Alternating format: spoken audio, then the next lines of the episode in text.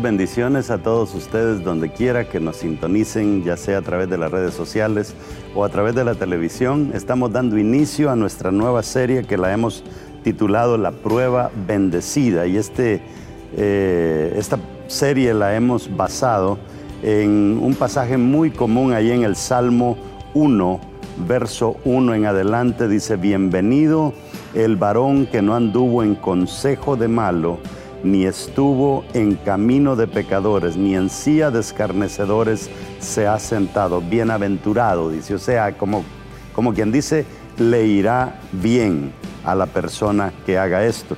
Pero también vamos a usar Malaquías 3.10, donde dice, traed todos los diezmos al alfolí y hay alimento en mi casa y probadme ahora en esto, dice el versículo. Y vamos a estar hablando de cómo muchas personas practican el ofrendar, practican el sembrar, practican el diezmar, pero a veces por alguna razón no se rompe, o sea, no se abren las ventanas de los cielos. Y de eso vamos a estar hablando, porque es que Dios tiene grandes bendiciones para nosotros. También eh, estamos tomando en cuenta este versículo que está en el capítulo 11 de la epístola a los romanos y estamos viendo el verso 33. Mira qué poderoso este versículo. Dice, qué profundas son las riquezas de Dios. O sea que las riquezas de Dios tienen dimensiones, ¿verdad? Si hay profundidad en las riquezas, quiere decir que está la orilla o, o, sea, la entrada a esas riquezas de Dios pero también me está diciendo de que uno puede ir profundizando en ellas. La pregunta es a veces con qué nosotros nos conformamos. Y de eso vamos a estar hablando, de cómo Dios anhela bendecirnos, pero por alguna razón se nos entrampa la carreta en el camino y no obtenemos esas bendiciones. También hablamos de cómo tanto la bendición como la maldición es algo que nos habla a futuro cuando Jesús maldice la higuera y los discípulos quizá vieron la higuera, no se secó inmediatamente, pero cuando regresaron el día siguiente, la higuera estaba seca. Cuando a David lo ungieron como rey, él seguía paliando estiércol en los corrales y quizá cuidando chivos y carneros, pero ya era un rey, pero la bendición de ser rey viene a futuro. Él no la podía ver, pero estaba ahí. De la misma manera, hay muchos de nosotros con sentencias de bendición que no las vemos ahora, pero las vamos a ver a futuro. Y a veces porque vemos tantos problemas en el presente, pensamos que nunca van a llegar, pero como yo siempre le digo, Dios nos está haciendo que echemos hombros anchos para poder aguantar las grandes bendiciones que Él nos va a dar, porque las bendiciones pesan mucho. Así es de que esta serie yo sé que te va a bendecir en gran manera por favor, yo creo que van a salir unas seis prédicas sobre esto. No te pierdas ninguna y yo sé que Dios va a bendecirte en gran manera.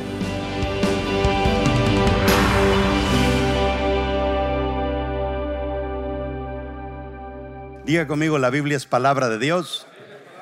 Si Dios lo dice, yo lo creo.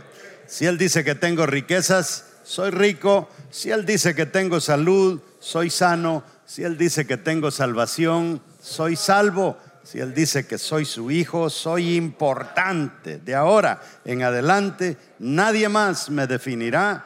El único que me define es Dios, mi hacedor. Dele un aplauso al Señor.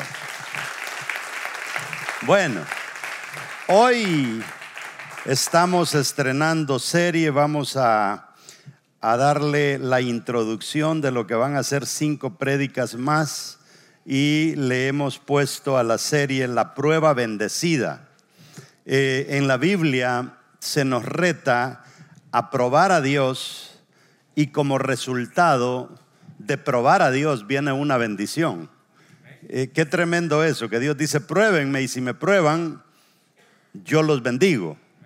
Pero hay otras cositas que hacer alrededor de eso. Las bendiciones de Dios son tremendas. Quiero que eh, vamos a leer un versículo que ni lo tenemos en el bosquejo, porque justo anoche que le predicaba a los jóvenes lo estuve leyendo y me encantó. Si me lo pueden regalar multimedia, creo que es Romanos 11, eh, verso 33. Ah, no, me vas a buscar por favor la Dios habla hoy.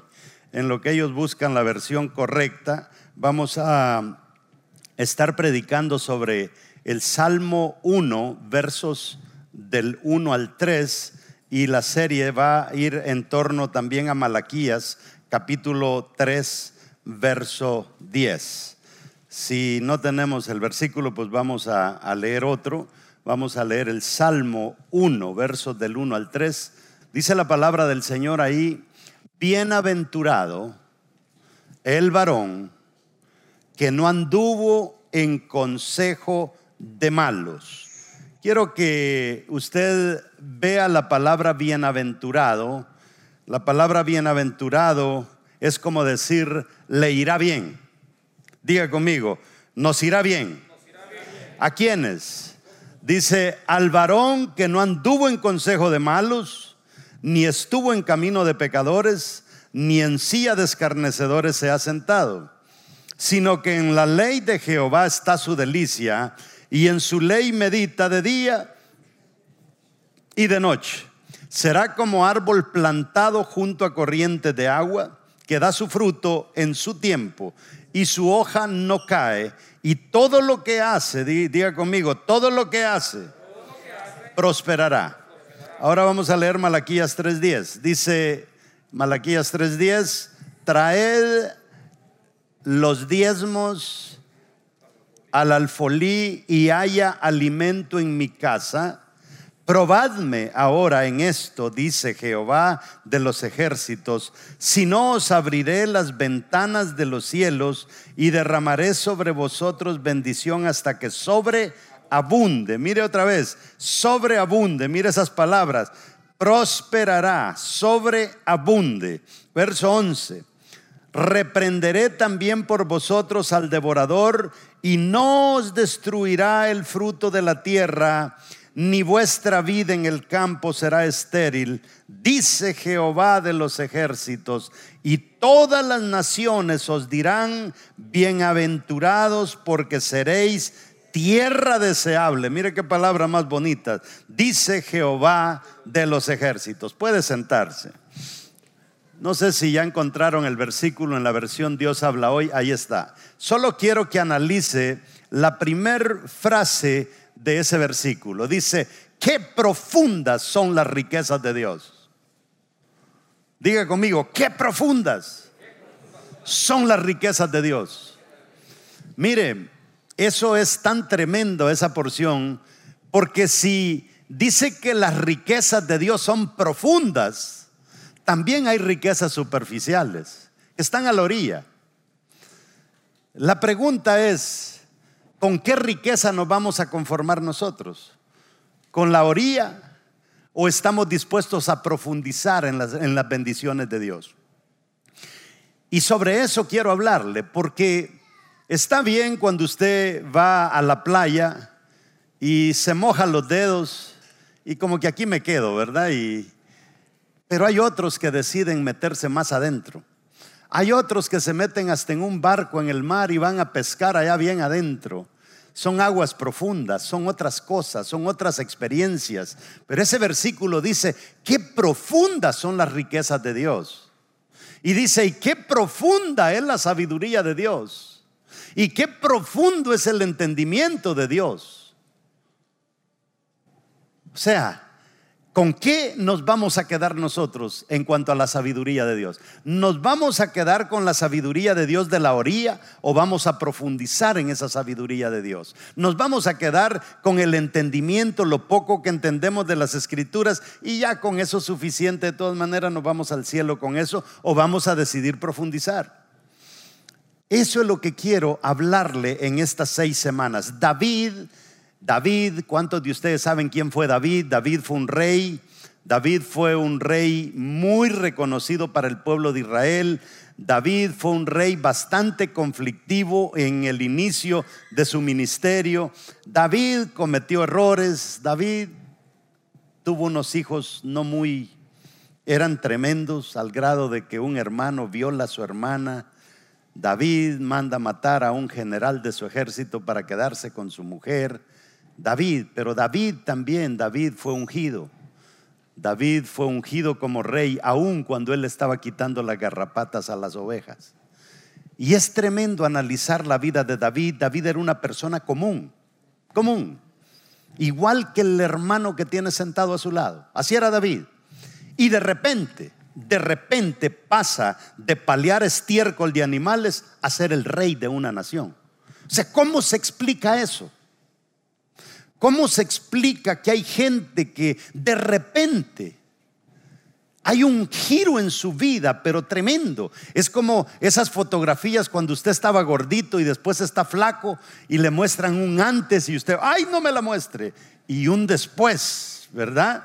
Eh, eso es lo que podemos ver en la vida de David. Y, igual que algunos de, yo creo que entre ustedes, algunos de ustedes, que, que si la gente supiera solamente de dónde lo levantó el Señor, y ahora lo ve bien trajeadito y bien perfumadito, pero si tan solo la gente supiera de dónde Dios te sacó, de dónde Dios te levantó, y no solamente es cómo estás ahora, sino cómo te ve Dios que pudieras estar. Entonces en esta serie yo estaré tratando tres, no lo hagas, y uno, hazlo. De eso va a tratar la serie. Tres cosas que si usted busca esas profundidades de Dios, Usted no las puede hacer si usted las hace. Usted no va a ver las grandes bendiciones de Dios. Y una, sí hágalo, pero si no hace eso, tampoco va a ver las profundidades de Dios. Y esta es la introducción a la serie, pero quiero enseñarle tres cosas importantes el día de hoy. Usted sabe que las profundidades requieren de valor, ¿no? Te quiere profundizar en algo, requiere dedicación, requiere tiempo, esmero esfuerzo, un montón de elementos.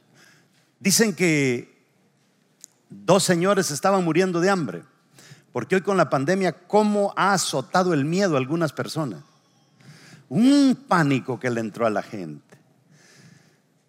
Pero ustedes no, están aquí. Qué bueno. Ellos están con un hambre terrible y, dice, y le dice el uno al otro, mira, tenemos que hacer algo tenemos que hacer algo porque a mí ya me están chillando las tripas y la verdad es que esto no me gusta. ¿Por qué no vamos al mercado? Vamos ahí, sacan esos sacos de cosas, los ponen por ahí, mientras el vendedor está entretenido vendiendo, nosotros agarramos un saco y salimos corriendo de ahí. Y se van, y ahí silbando el uno va, viendo a ver qué puesto es el que atacan y de repente le dice el uno al otro, ahí está, ahí está. Y ve que este tenía un montón de sacos de limón y dice, vamos a llevarnos un saco de limón. Tú me lo entretienes y en lo que me lo entretiene yo salgo corriendo con el saco de limón. Y aquel lo entretiene, agarra el saco, se le echa al lomo y sale corriendo. Y salen corriendo y corriendo y de repente ni cuenta se dieron dónde estaban y ven el cementerio y lo ven abierto y se meten al cementerio, cierran la puerta, pero en la entrada se les cayeron dos limones. Y allá adentro se arrimaron a una pared dice, qué terrible estuvo esto. Pero ya, ahora sí, yo te voy a dar tu parte, mi parte, y ahí la repartimos, vamos a vender algunos y, y ya podemos comer. Y están ellos ahí, uno para ti, uno para mí, uno para ti, uno para mí. Y afuera va un borrachito. Yo sé bien que estoy afuera.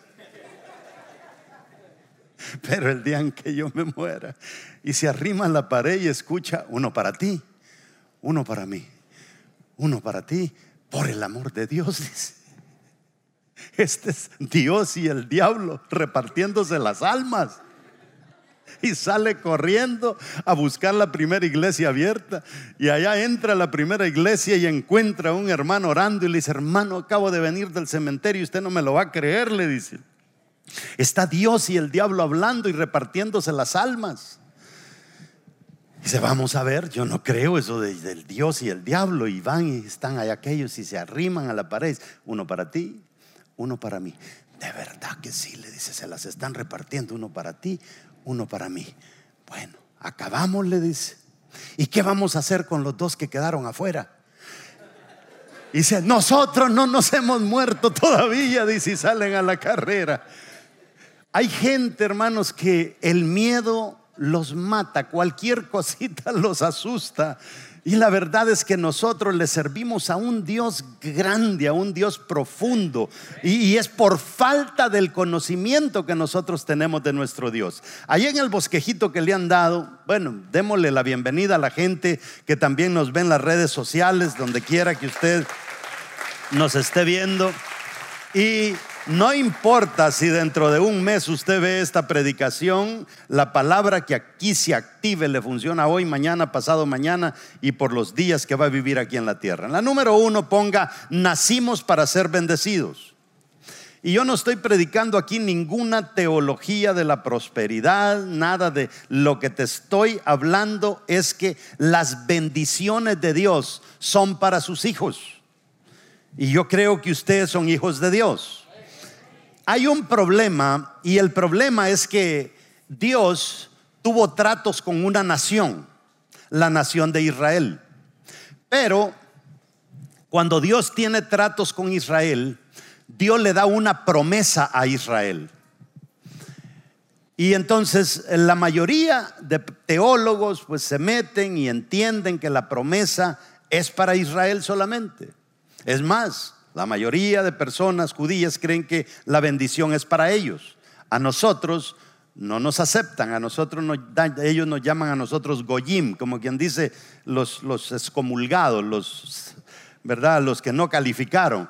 Pero cuando nosotros nos metemos a estudiar la palabra, descubrimos algo bien interesante, de que Pablo dice que la bendición de Dios no está en el país, sino la bendición, no está en la persona, sino dice la bendición de Dios está en la promesa. Y la promesa de Dios fue antes de que Israel existiera. Él bendijo a Abraham. Y como bendijo a Abraham, quiero que lea conmigo en Gálatas 12:3 para ver qué sacamos de ahí. Dice, y serán benditas en ti todas las familias de la tierra. No dice el pueblo de Israel, sino dice todas las familias, la familia Pérez, la familia Morales, la familia, eh, no sé, Chavarría, la familia, póngale su apellido.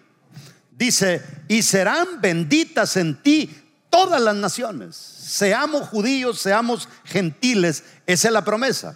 Cuando usted se va al verso 13, dice, Cristo nos redimió de la maldición de la ley hecho por nosotros maldición porque está escrito, maldito todo el que es colgado en un madero, para que en Cristo Jesús la bendición de Abraham alcanzase a los gentiles a fin de que por la fe recibiésemos la promesa del Espíritu Santo. ¿Y cuál es la promesa del Espíritu Santo? La promesa del Espíritu Santo es que bíblicamente el Espíritu Santo necesita cuerpos para estar legal aquí en la tierra y Él viene a morar dentro de cada uno de nosotros. Esa es la promesa de la que está hablando Pablo ahí.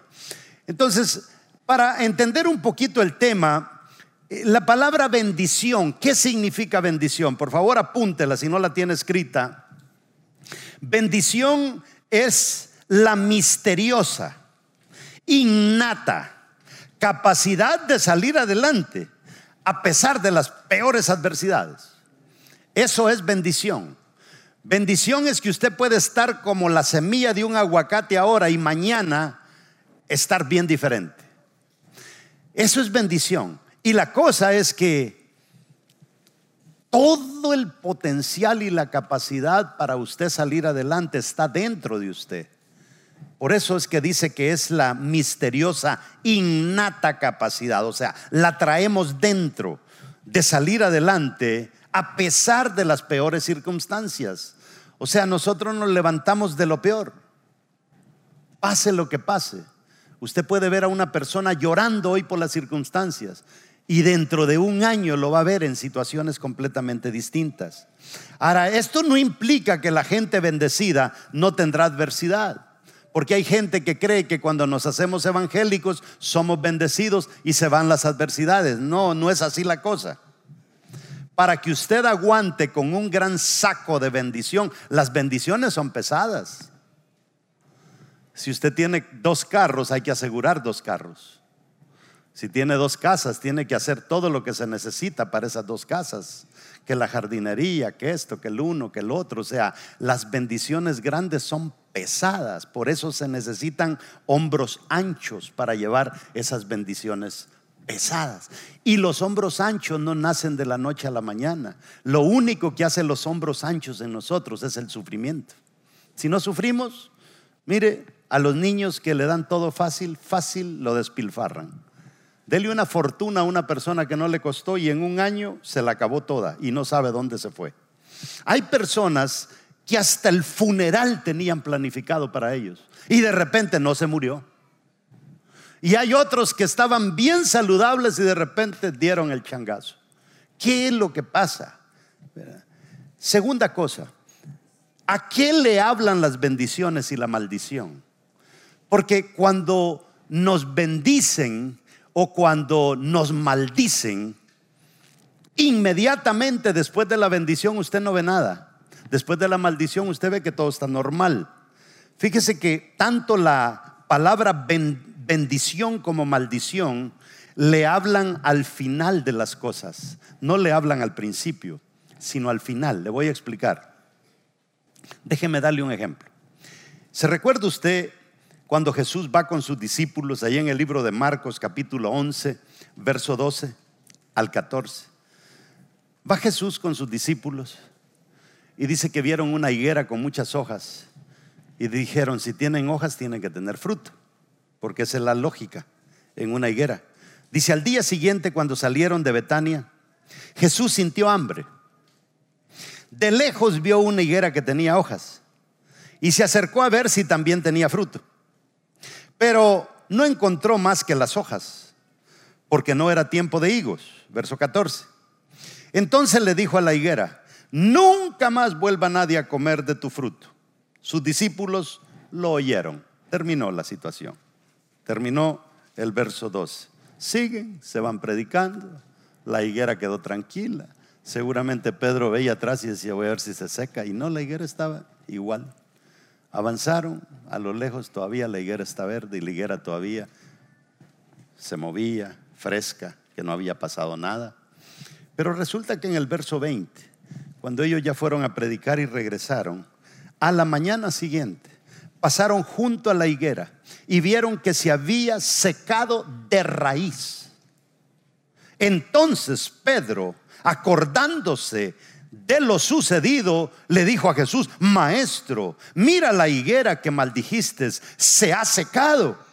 Jesús contestó, tengan fe en Dios, pues les aseguro que si alguien le dice a este cerro, quítate de aquí y arrójate al mar, y no lo hace con dudas, sino creyendo que ha de suceder lo que dice, entonces sucederá. Por eso, les digo que todo lo que ustedes pidan en oración, crean que ya lo han conseguido y lo han recibido, aunque no lo tengan. ¿Me está entendiendo? O sea, este asunto de las cosas de Dios no le habla al principio, le habla al después. O sea, Dios te pudo haber dado una profecía por alguien y tú dices, pero por el amor, si yo vas a abrir una empresa de pintura, pero ni brochas tengo. Ni para un galón de pintura alcanzo en este momento. Pero Dios no le está hablando a tu momento, Dios le está hablando a tu después. Y como dijimos que bendición es una capacidad innata, póngase a pensar que Jesús dice, ¿dónde está la fe? Jesús dijo, si tan solo, eh, póngale atención al, al verso 22, dice, tengan fe.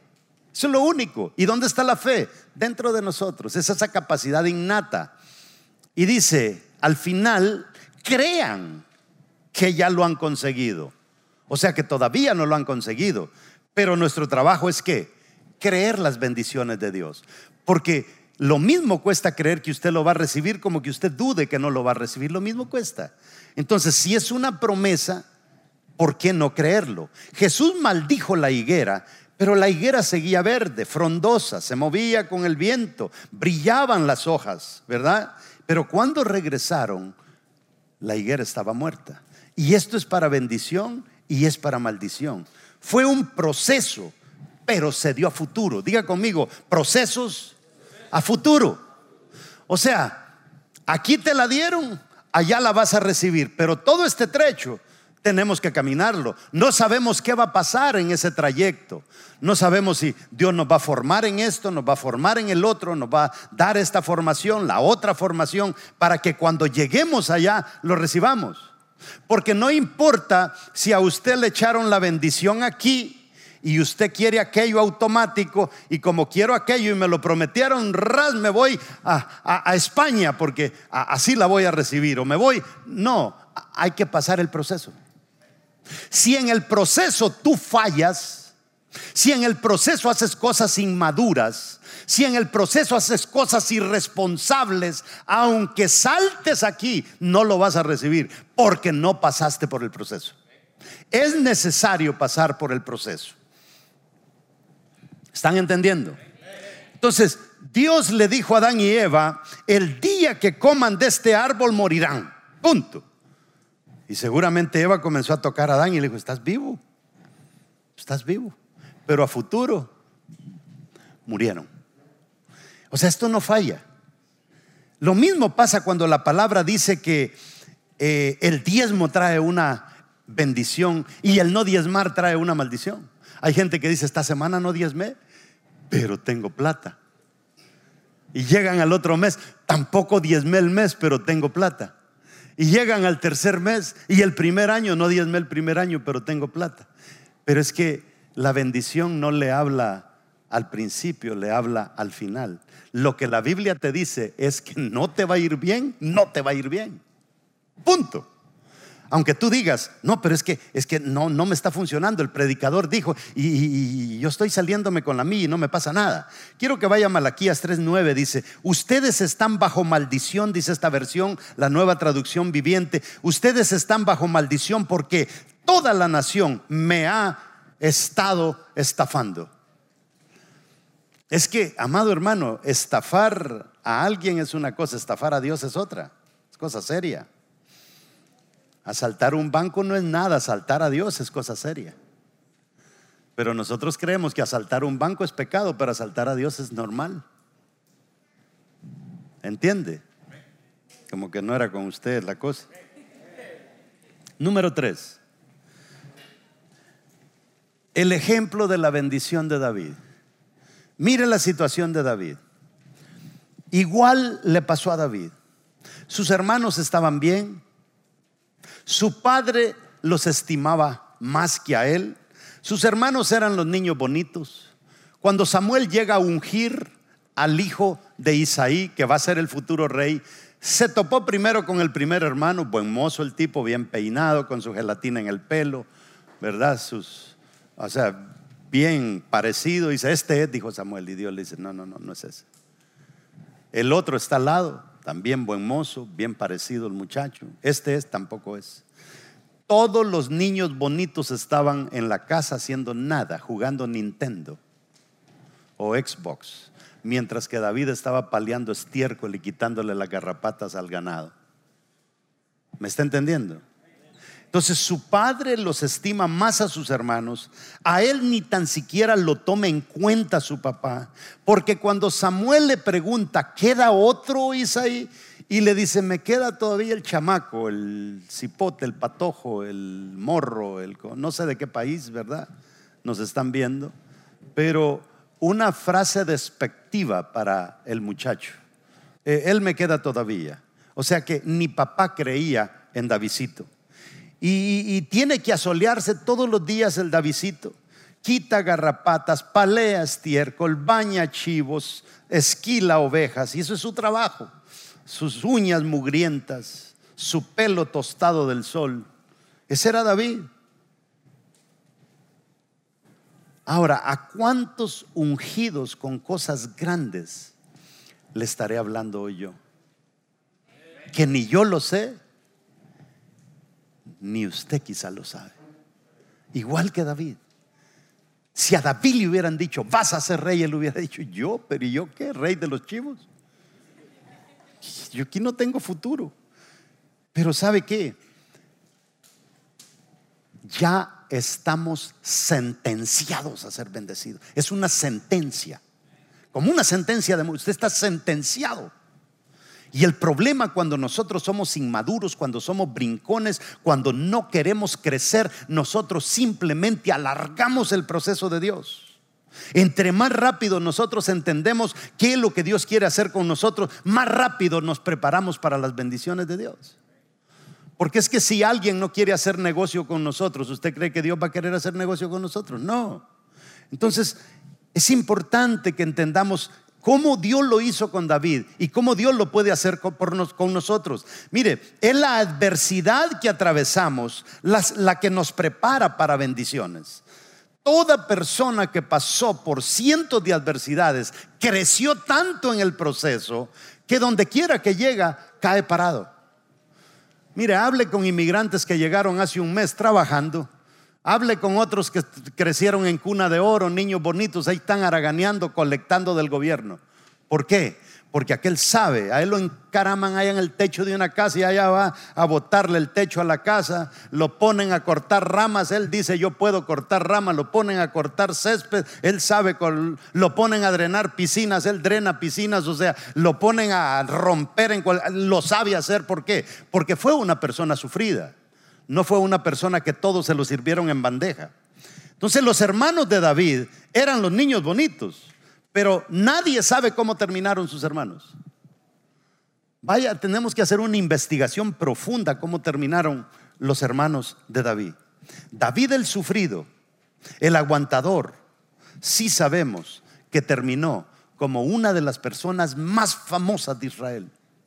Usted va ahorita a Jerusalén y va a encontrar la ciudad de David. Ahí está, hay escombros y los cuidan porque es que allí, mire, cuando usted va a donde se calcula que es la tumba de David, usted va, en primer lugar, tiene que ponerse el gorrito para entrar, la equipa porque si no, no lo dejan entrar. Y usted entra y dice, aquí, está, aquí, aquí es la tumba de David, el sarcófago. Yo no creo que sea, pero ellos así lo creen.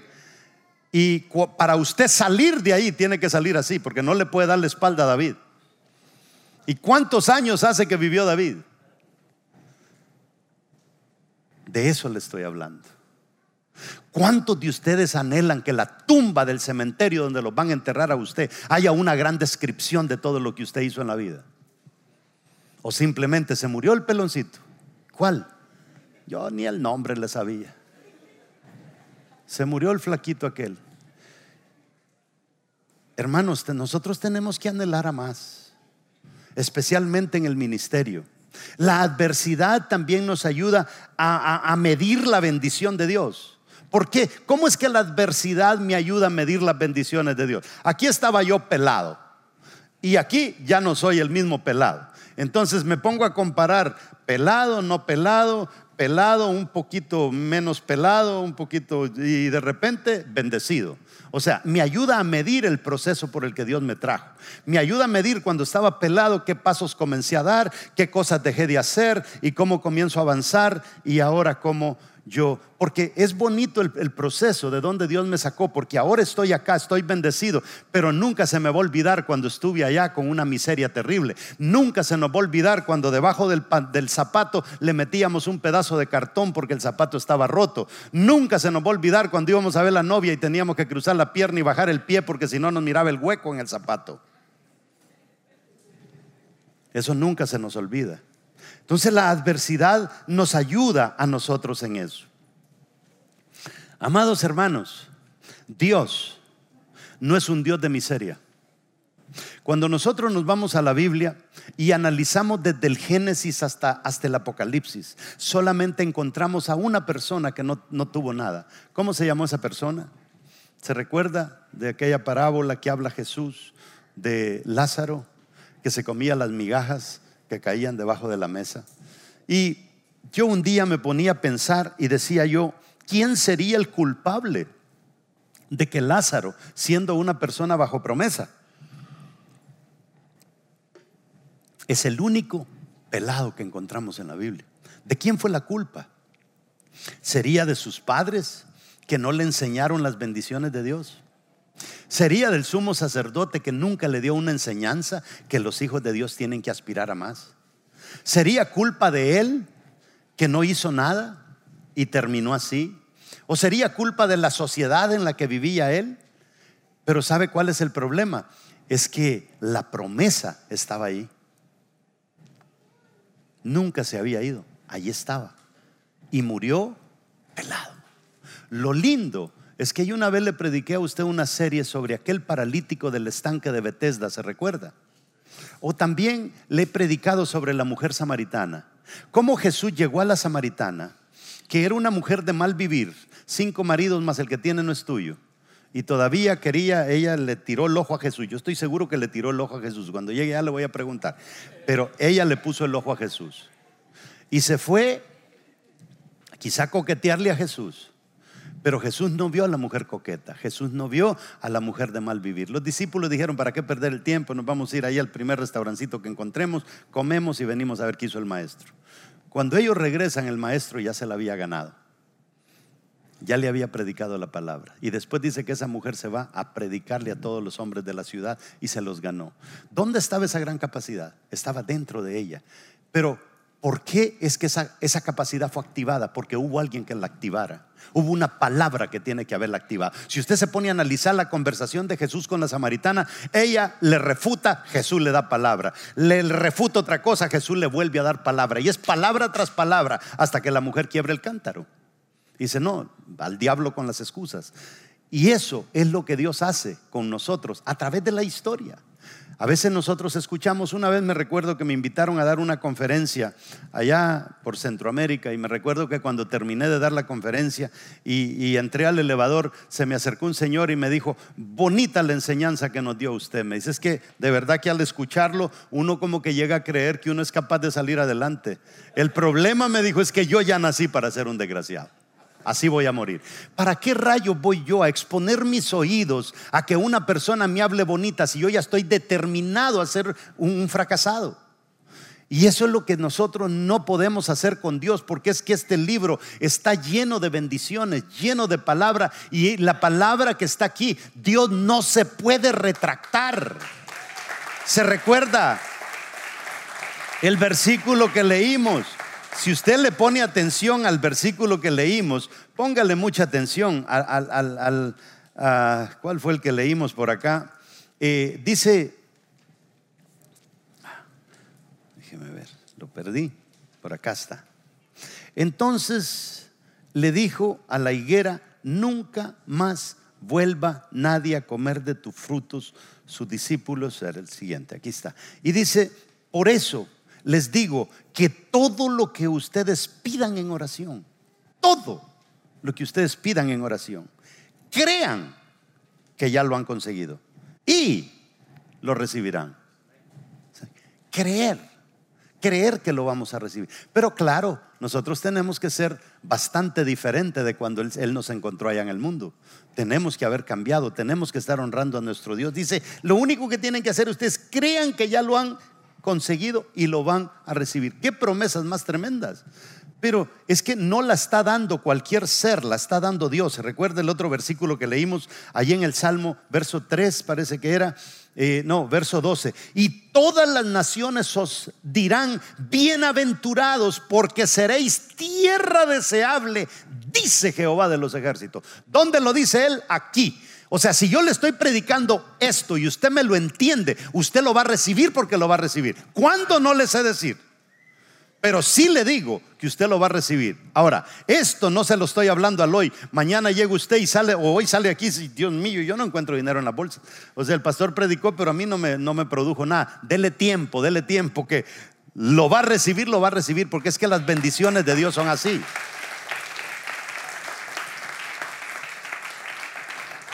Dios dice que derramará bendiciones hasta que sobreabunde. Yo no sé si usted entiende lo que es la sobreabundancia, o sea, es más de lo que usted necesita.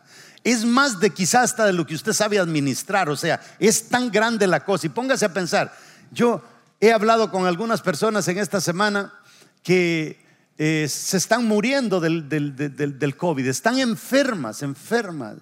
Y hay por ahí un doctor que les da consulta por teléfono y los conecto, él cobra su consulta, cobra barato y ahí mismo él les receta eh, la medicina y, me llama y me dice, fíjate que la fulana aquella que me dijiste que se está muriendo allá por, por Oregón no tiene tarjeta de débito, por el amor de Dios. No tener una bendita cuenta bancaria, no tener una chequera, no tener una tarjeta de débito. Si tú no sabes cuadrar una tarjeta de débito con 100 pesos, ¿cómo vas a cuadrar una chequera con 3 millones? Y por eso es que nosotros no recibimos muchas cosas de Dios porque no nos preparamos para eso. No nos preparamos para nada.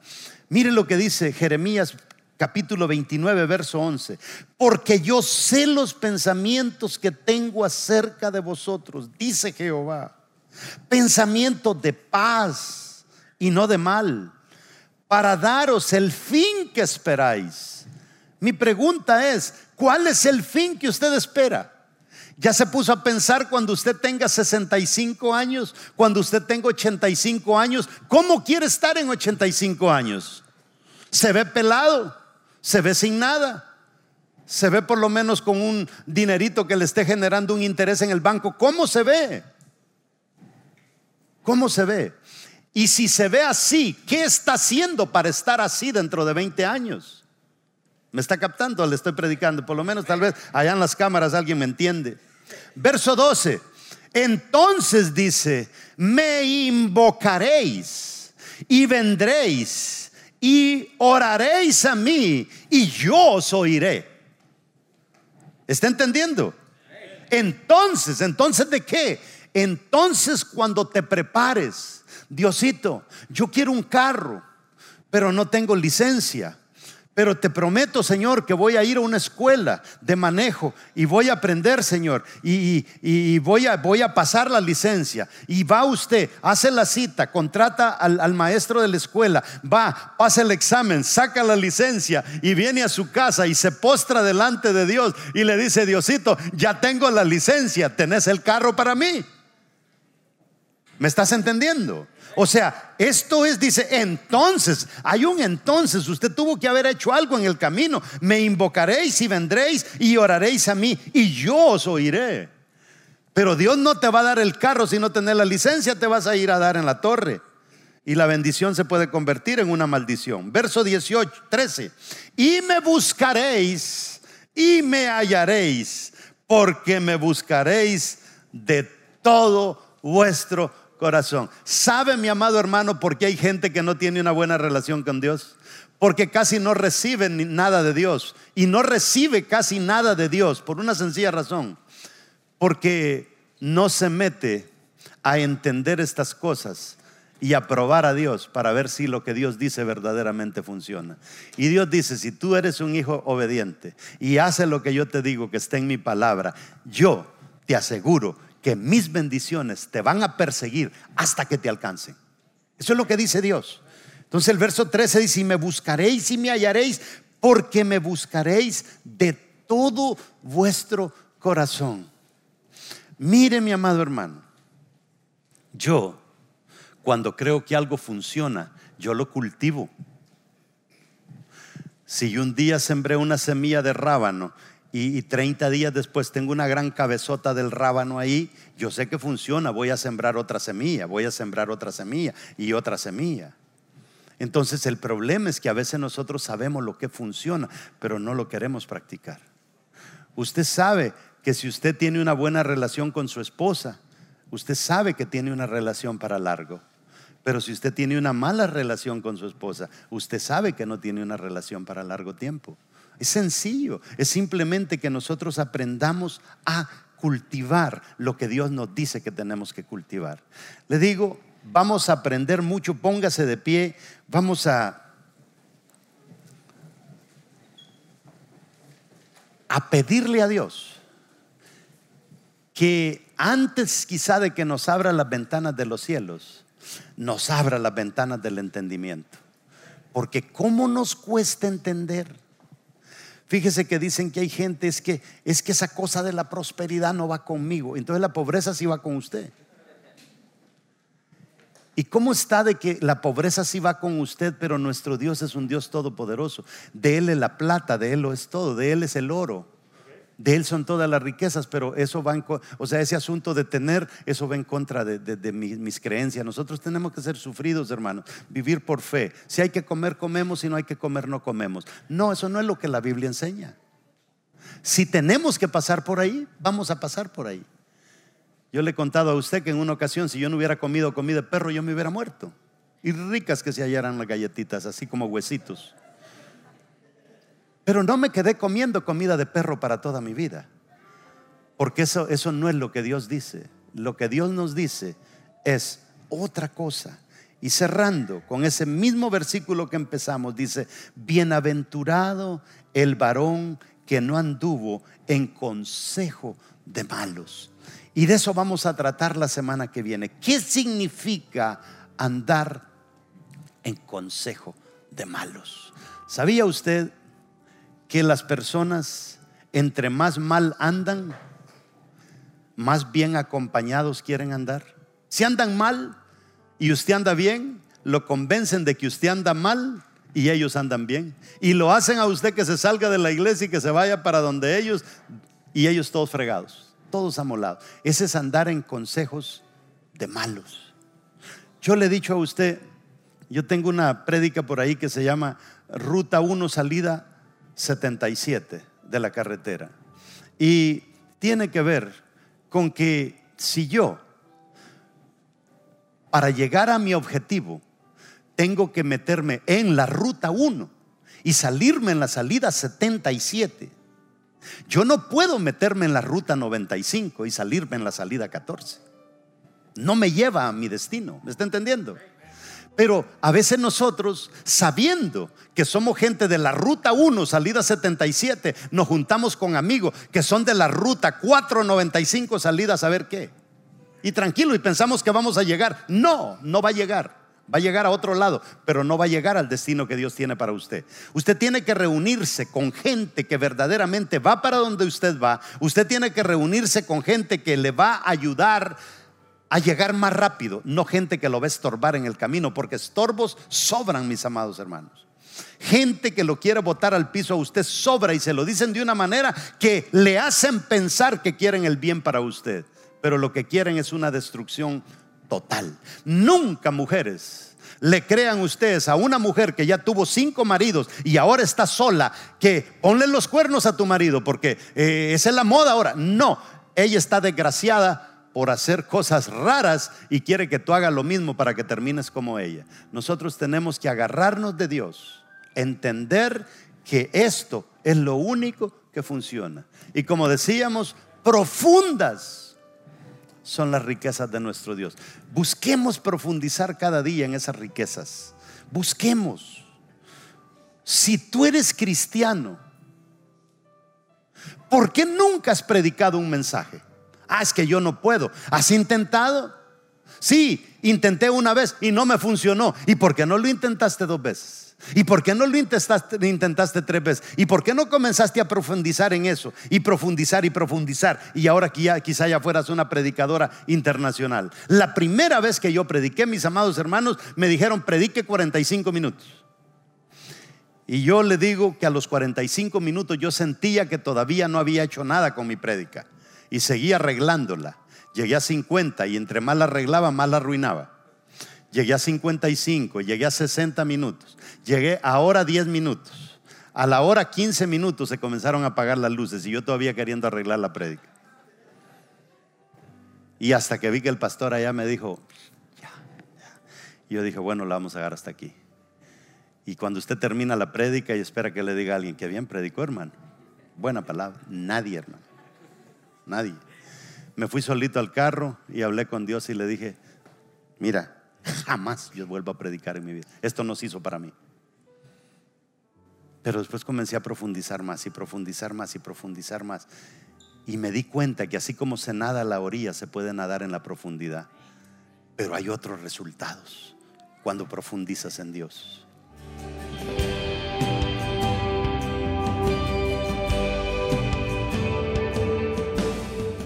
Bueno, como has podido escuchar, tenemos una nueva serie y hemos estado hablando de las grandes bendiciones que Dios tiene para nosotros.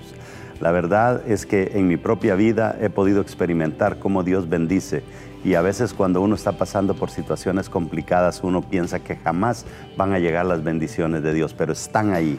Bendición es algo innato que nosotros traemos ya de fábrica, que Dios nos ha dado todo el potencial para poderlas alcanzar, pero a veces se nos traban las carretas y es que hay una explicación para eso. La mayor razón por la que a veces esas bendiciones no se desatan es porque nosotros no tenemos una buena relación con Él. Tal vez ni tan siquiera hemos hecho un pacto con Él, ni tan siquiera nos hemos comprometido a tener una relación con Él. Y te quisiera hacer esa invitación. Si esta palabra te ha hablado, si este mensaje ha tocado tu corazón, haz esta corta oración conmigo y va a ser una gran diferencia. Prepárate.